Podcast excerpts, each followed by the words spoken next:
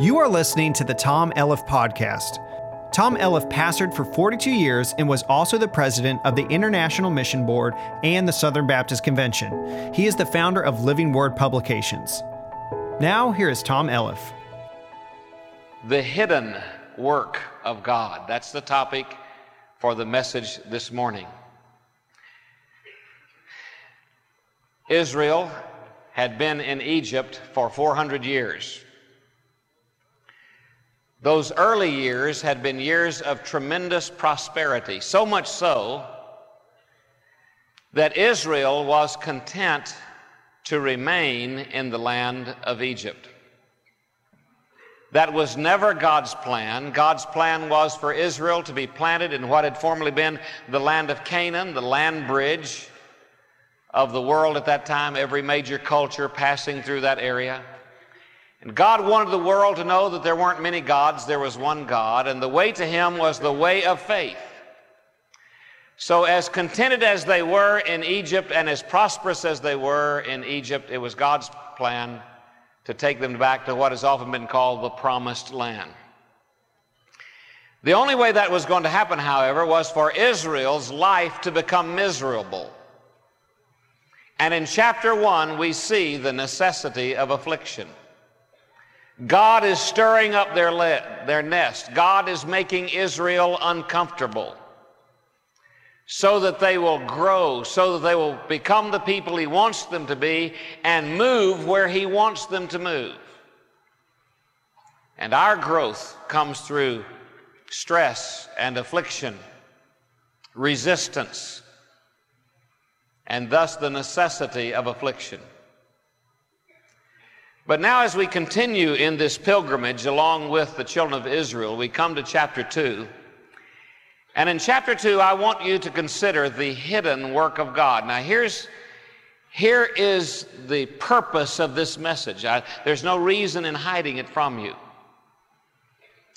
I want you to see that no matter how desperate a situation may be in your life, and there's some who are here in this auditorium, some watching on television, listening on the radio, and you're in terribly desperate uh, situations. And you think that God may have simply forgotten you, or that God has overlooked you, or that God is busy with someone else and He does not have you in His mind anymore. And you think that what's happening to you, say in your physical health or in your home, what's happening to you now at work or what's happening to you financially. You, you're, considering the fact that what's happening to you is, is happening without God's attention, that God is just busy someplace else. And what I want you to see this morning is no matter how desperate you may be, and regardless of whether you can see it, God is at work on your behalf today. And I want you to see this morning that most of what God does on your behalf, you cannot see. And much of what He does, you will never know about, and if you did, you would not understand it. But that doesn't mean that God is not at work on your behalf. When astronomers now look through these incredibly powerful telescopes and look out into space, they are astounded that what they thought they knew about was only a small fragment of what exists out there. There is more, and beyond the more we know about it, there is a billion times more. And now astronomers are saying there is no end to it. We thought we had it in our heart, in our mind. We thought we understood it, but there is no end to it. And all of that was created by God. And for most of the history of this world, nobody even had any idea that it was out there. The hidden work of God on your behalf is what we're thinking about this morning.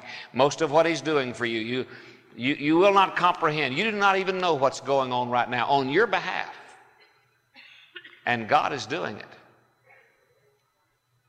When we read chapter 2, We read about a part of Moses' life with which most people in this auditorium are very familiar.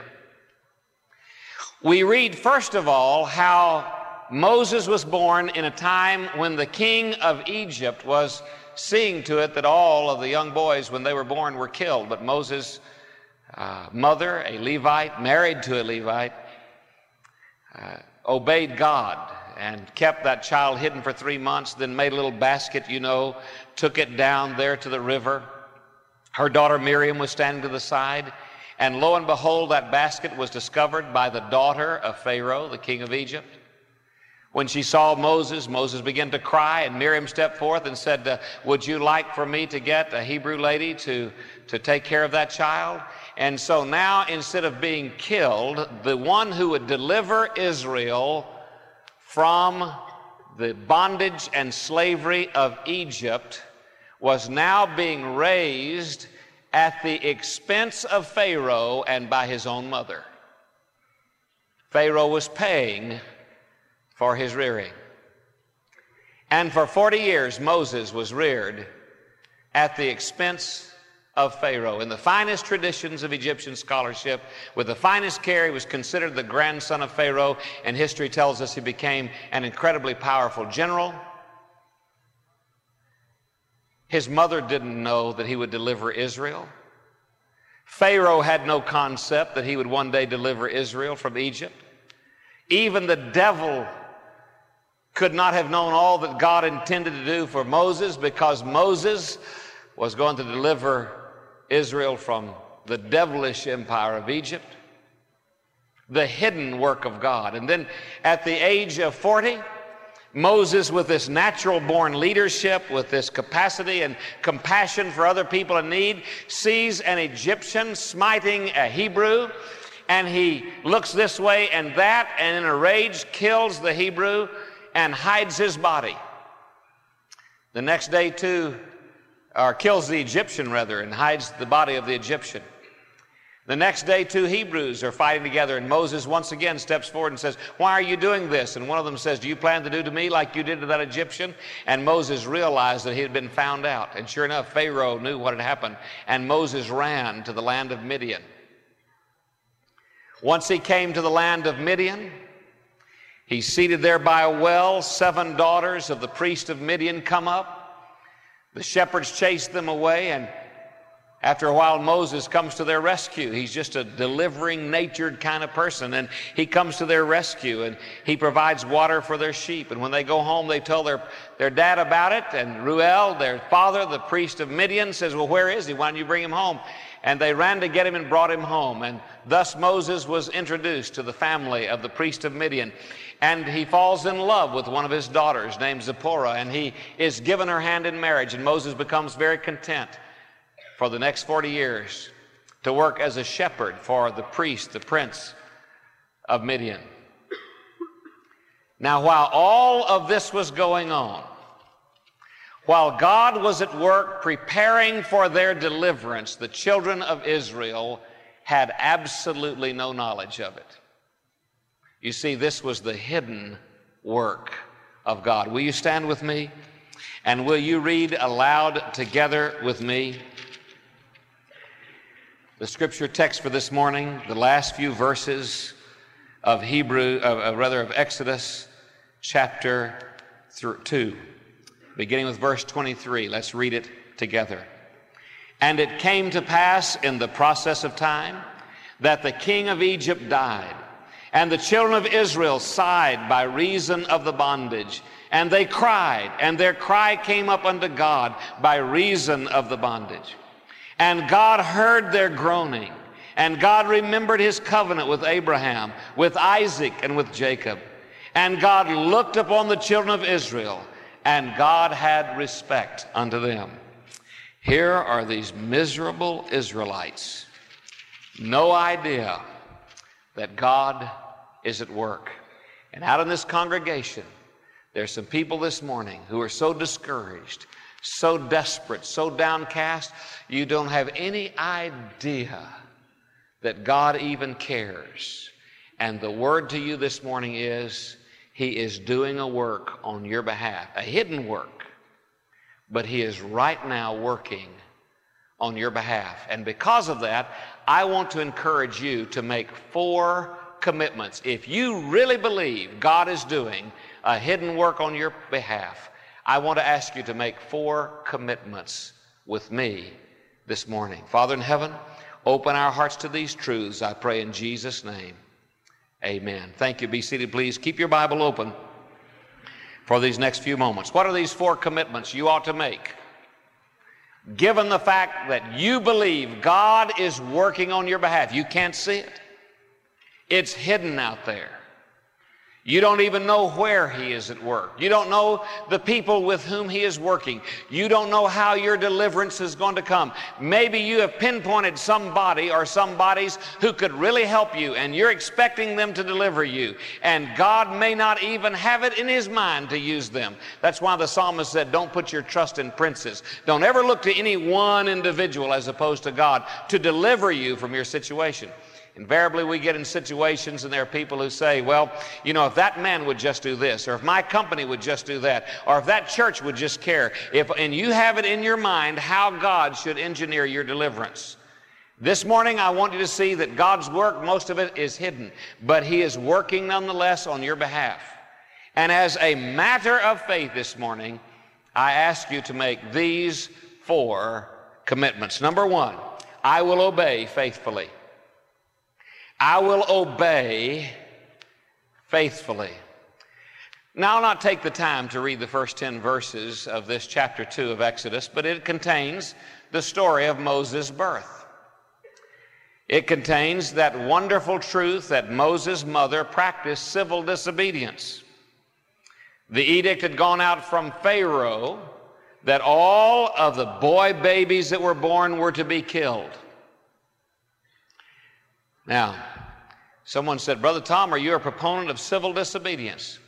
Not necessarily, unless you are compelled by any government, ours or anyone else, compelled to do that which is directly contrary to a specific command of God, a principle of God. And the command had gone out from Pharaoh, all these boys were to be killed. And the midwives of the Israelites, instead of doing that, they said, We trust God, we fear God. And so they arranged for the delivering of these boys. One of them was this young boy, Moses. And Moses' mother said, I am not going to kill this baby. I'm going to keep this baby alive, contrary to what the government says we should do. You see, Satan had put in the heart of Pharaoh because Satan was afraid that deliverance was going to come. And every time the devil is afraid a deliverer is coming, he starts killing people. Look at the time of Jesus. Why was it that, that Herod had all the male children two years of age and under killed at the time of Jesus? Because the devil had filled his heart, and these men had come saying, We're looking for the king of the Jews. And Pharaoh sent out an edict. He said, Just kill all these boys. That's when they saw the star. So every boy that's two years of age and under, just kill them. And I tell you, the rise of abortion, this horror, this terrible, terrible evil of abortion, not only in our nation, but around the world, countries especially like China. But, but listen, they've got nothing on us here in America. What, what they are doing by edict there, we are doing by desire here in our country. And all over this world, this killing of the unborn, who are still people, who are still children, almost makes you think there must be a deliverer in the wings because the devil always does that when deliverance is near. And so here was this little baby kept alive. And what I want you to see here is that it is important when times are tough and you're at a desperate moment in your life. It's not just important to obey God in the big issues, it's important to obey God, listen, in every issue. In every issue. Here was this humble Hebrew lady who could have said, We are under such terrible constraints and we're being made slaves and life is hard. I don't have to obey God in these little things. She said, I will obey God in everything, including the value of the life of my child. I've been interested in noticing that when people go through tough times, they think God owes them some allowances. Well, I don't normally drink, preacher, but man, life is so tough, surely God will understand this. Well, Brother Tom, my life has been so hard and I've worked so hard trying to get my marriage back together, and my wife or my husband, they're just intractable and diffident and they won't come back to me. Surely he doesn't mind if I have a fling every now and again. After all, a man's a man, a woman's a woman, right? Wrong. You see, when times are tough, you need to obey God in everything. I will obey God faithfully. Last, uh, well, yesterday I was visiting the hospitals. I stopped by to see Elwanda Campbell, one of our employees here at church who works so faithfully in our records division, has for many, many years. And I said to the lady, other lady who was there in the, in the hospital room, I said, This is a great person. Elwanda had a tear in her eye, and she said, Brother Tom, I've never done anything great. I'm not a great person. Go on. You don't, you don't have to say that. I said, Oh, Elwanda, you misunderstand. You see, greatness is not measured by doing some great thing. There are not that many great things to do out there in the world. But true greatness is doing the everyday things of life in a great way. And I said, That's what you do for us at First Southern. You throw yourself into it, you give yourself, you come early, you stay late, you pore over those things. I will obey God faithfully. Why? Because I know He's at work. I can't see it, it's hidden, but I'm going to obey Him faithfully. Number two, I will wait patiently. I will wait patiently. It's so hard, isn't it? When God doesn't seem to be doing anything, it's so hard to be patient. I mean, if you're just the normal individual, you want to take matters in your own hands, you want to give God a shove, you want to do His work for Him. Here is Moses at the age of 40 not even married. I mean, he's a general. He's, he, life is going by. And yet already in his personality, those are, there is that delivering nature. I mean, there are things which would make him a good leader. And he sees an Egyptian smiting a Hebrew and, and he just steps in and says, no, I'm not going to stand for that. Here he has as he has been reared in the finest tradition, of Egyptian scholarship, he's had his mother whisper into his ears every day, But you're a Hebrew, you're a child of God, you have a future. And he steps in and says, I'm not going to allow this to happen. And in an impulse, he kills that Egyptian, hides his body. Not the right thing to do. So that the next day, when he tries to solve an argument between two Hebrews, and you can read about this here in verses 11 through 15. One of the Hebrews says to him, Are you going to do with me like you did to the Egyptian? And Moses' heart must have come up in his throat and he thought, Oh my goodness, I'm found out. And sure enough, he was. And Moses ran. God was going to use that to train him. But see, here was a man trying to do the work of God before it was God's time to do the work. You say, well, now wait a minute. If Moses had just been patient, couldn't he have been the deliverer then? Listen, Israel wasn't ready to be delivered then. This was not God's time. And so often when we run ahead, all we do is just botch things up.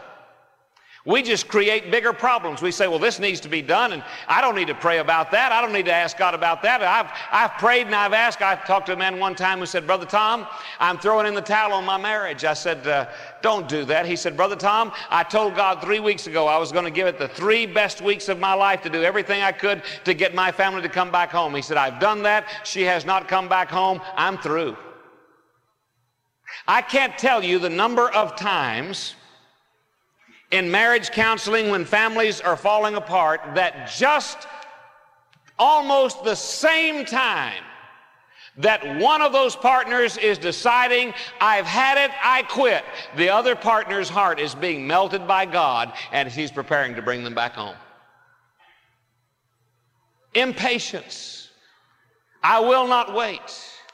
But if you believe that God is doing a hidden work, then you will wait patiently. That's commitment number two. Commitment number three I will behave graciously. I will behave graciously. This week, the Lord exposed an ugly side of my temperament. And my first response, I mean, it was ugly. I was, I, I was horrified. My first response was to say, Well, I've got so many, th- in fact, I said, I've got so many things on my plate, as if that's an excuse, as if being busy or under pressure or having difficulties means it's okay to have bad manners. It is not okay to have bad manners. It is never okay to act in a disingenuous or an ingra- ungracious way. Never okay to be rude. Well, they were rude to me, so what? Well, they don't know what I'm going through. Why should they? It is never okay to be ungracious. Here is Moses seated now. He's run for his life. He finds himself many, many miles away from his home. He's seated there. He watches these seven ladies come up. They have sheep. The shepherds chase them away. You know, I think it's very interesting. Moses is a pretty quick study. You notice Moses didn't wade into it and said, I'm going to kill every one of you suckers. If you lay a hand on these ladies again, now you ladies come first, then we'll let. No, he just let them do their deal. He was already in Midian because he had been a little impulsive before. He had learned a little bit. You got to hand him credit for that. And so he waits. The other shepherds are gone. He says to the ladies, Look, let me draw the water for you. Let me help you out. In other words, let me behave like a gentleman. By the way, just that little act of gra- gracious behavior is what God used to find him a home and a wife and a son and a job for 40 years. One act of gentlemanliness. Someone said, Well, you just can't be that way all the time. Well, you ought at least want to be. Really, you never do get a second chance to make a good first impression, do you? And you never know, do you, what's wrapped up in just one gracious act. In your family, at work, in your church. I will behave graciously. Why? Because God's at work. I may feel like I'm under a lot of pressure. I may have a lot of problems. I may have a lot of difficulties. I may have a thousand things on my mind. But if I believe God is at work, I can be cool. I can be kind if I really believe God is at work. Commitment number four, the last commitment I will work contentedly. I will work contentedly. If you'll notice down there, beginning with verse 21, it says, Moses was content to dwell with the man who gave Moses Zipporah, his daughter. And of course, that son Gershom, which means in a stranger, in a strange land, was born to him. Moses was content. Does that mean that Moses wanted to spend the rest of his life as a shepherd? By the way, it's interesting how that must be pretty good training for leadership spending time alone with a bunch of sheep. It served David well, it served Amos well, it served Moses well, and others. It must be a pretty good school. I'm not talking about apathy here. I'm not talking about indifference. I'm not saying that Moses hung up his shoes and said, oh, his cleats and said, I'll never be used again. He was content that God was at work and that in God's time, God would do what God wanted to do. He was available to him, but until, the, until God showed him what that was, he was content to serve God. Tonight, you're going to see one of the principles about discovering God's plan for your life is that you are diligent doing what God's put before you to do now. God is going to find you in the traffic pattern. Many people say, well, to find God's plan, I've got to go off someplace and become some kind of spiritual monk, live a cloistered life, and do a bunch of uh, introspection for months at a time, and then maybe God will show me. No, God's going to find you in the traffic pattern of your life, like He did Moses. He knows where you are. He's got your address. He knows exactly where to find you when He wants you. And in the meantime, He wants you to be faithful in the discharge of the responsibilities you have before you. Moses was content to do that. David was content to do that as a shepherd, knowing that he one day would be king. Samson, after losing his eyesight and become a prisoner, just grinding there at the wheel until that moment God said, Now, I want to bring judgment upon the Philistines. The Bible says that godliness with contentment is great gain. There are men in this congregation who are driving their wives crazy with your restless discontentment. And you don't know what it is. Let me tell you something, guys. It is not usually external geography that needs to change, it is internal geography that needs the adjustment.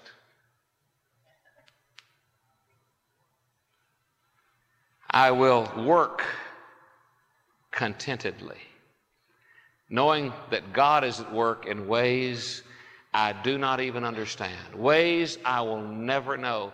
He is at work maybe on your behalf, thousands of miles from here, with people whose names you'll never know.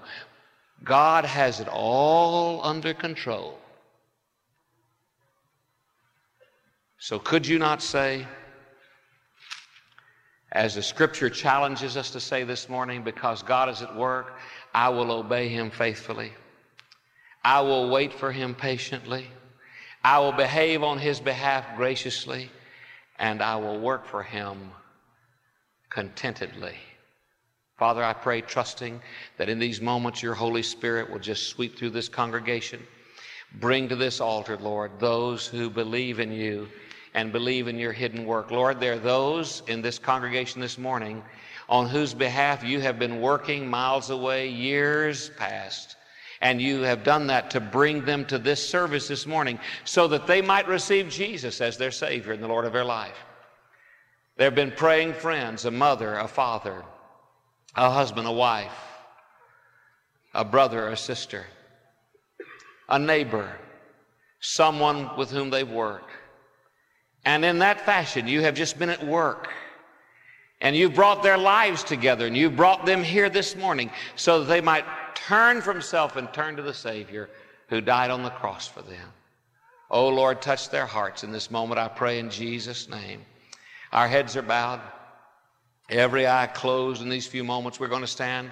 Our choir in a few moments is going to sing a hymn of invitation. They're going to lead us as we sing this great song of invitation. It is your invitation to come to Jesus. And listen, dear friend, if you don't have the confidence, if you died today that you'd spend your forever with God in heaven, He has been at work on your behalf. That includes sending His Son Jesus to pay the wages of sin, which is death, for you, because all of us have sinned. And Jesus, before you even knew there was a Jesus, over 2,000 years ago, almost 2,000 years ago, died on your behalf. The hidden work of God for you. And He's made it possible for you to be here this morning, to hear the message of the gospel, to know that this Jesus who died has risen from the grave. He is alive. And He says, if you will turn from yourself and believe on Him, you can have eternal life, forgiveness and cleansing of sin. And I would urge you in a few moments when we stand, the choir begins singing, that as a part of standing up, you just step to the aisle, make your way forward. Find one of these counselors who are coming even now and take them by the hand and say to them, Look, I want to trust Jesus as my Savior. I want to trust Jesus as my Savior. Maybe that person is next to you, dear Christian friend. And God has done all of this through all of time so that you would lean over, put your hand on their arm, or encourage them in some way and say, Look, could I go with you to the altar? Don't abandon this moment of opportunity that God has placed you in. Perhaps you're here, you're not a member of this church. God's been speaking to your heart. Why not join today? This is a perfect time to join. James 4:17 says, "If a man knows what's right and does it not, to him it is sin. You know what's right, then do it." Some folks are even coming. God bless you, brothers, as you come to trust in Jesus. That's it. And you want to come this morning to join this church as a family, as an individual, a couple, a single person. Well, this is your invitation to join this church family to say yes to God. Would you do that this morning? If you've made a decision in earlier services, such as the one who was baptized, I'm going to ask you to come and seat over here to your right where it says seating for new members. Your moment, your invitation, an opportunity for you to express to others uh, the decision that you have made. Prayer warriors will be coming. You'll come to pray here at this altar. Let's stand together. Father in heaven, how I pray, trusting that your Holy Spirit will bring others, such as these three who've come to receive you this morning already. Bring them to the altar, Lord, to confess Christ as Savior, to join this church, to pour out their heart at this altar, to say yes to you. I pray it in Jesus' name.